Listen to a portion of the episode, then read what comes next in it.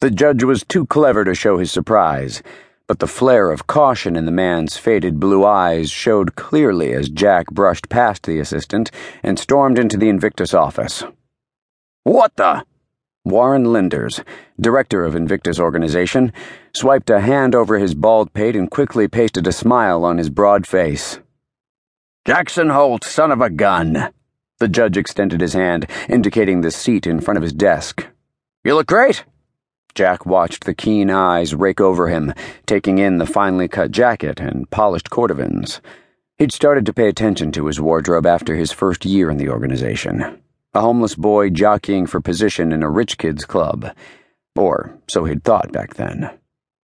Thanks, but no thanks, Warren. After the flight from Tel Aviv, my ass can't handle any more sitting.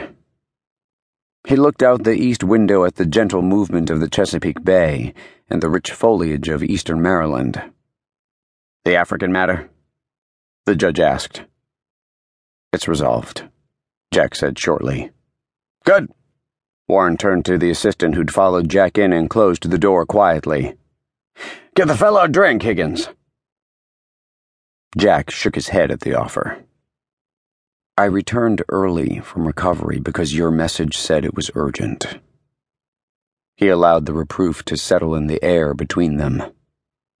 Hell, you look like you've been relaxing in Bermuda. The judge reached for a box in the top drawer and held it out. The best cigars we can make in this country. Not Cuban, but at least they're patriotic.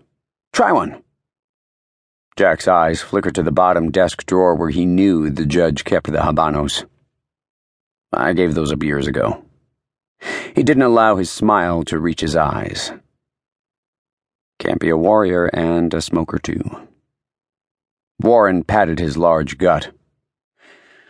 Afraid I'd have to give up more than cigars to get in your shape. Jack sat down, crossed one leg over the other, and tried to hide the unexpected surge of energy behind a casual pose, hoping that Warren wouldn't notice something vaguely off in him, something that begun long before he got on that plane from Tel Aviv. Let's get to the point, Warren. Your message was cryptic. The judge reached for a manila folder stamped Invictus in large red printing across the front, and beneath that, the initials D.L.K.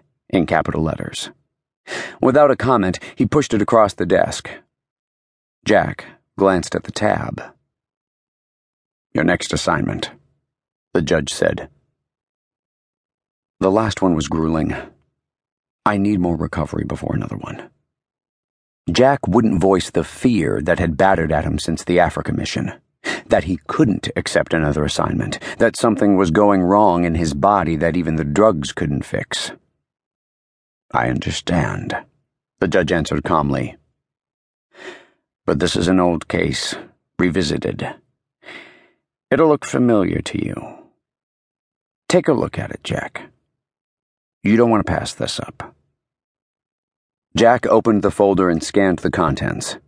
He removed the pictures from a clasped envelope attached to the inside cover and gazed at them for a long moment before letting them slip from his limp fingers to the glass desktop. The grainy pictures glared in the fluorescent light as a deep sense of foreboding washed over him. You didn't get him, Jack, the judge accused. He's doing it again. Maybe he's taking up where he left off four years ago. Or maybe he's starting all over again. I don't know.